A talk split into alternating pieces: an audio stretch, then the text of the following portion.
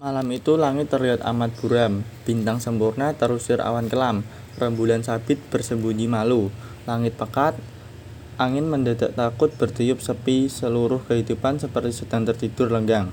Di lantai dua sebuah rumah, cahaya di balik jendelanya memang sudah redup, tapi penghuninya sedang takzim menatap langit luar.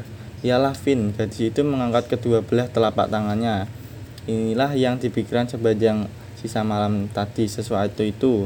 Vin menggumam lirih khidmah berdoa. Ya Tuhan, buatlah aku cantik. Aku mohon, Vin bersimpuh penuh harap. Atau kalau kau tidak berkenan membuat cantik, maka buatlah seluruh wanita di dunia ini sejelek diriku. Satu tetes air mata Vin mengalir di pipinya yang tebam. Air mata penuh pengharapan meluncur deras ke, arah, ke atas kasur.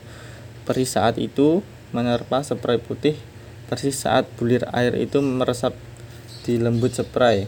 Saat itu petir mendadak menyambar, mengedarkan hati. Guntur menggelegar, angin kencang membungkus langit. Langit sempurna terbolak-balik. Malam itu doa Vin sebagai lemparan sebuah jadu dengan seluruh enam matanya sempurna bertuliskan kata amin.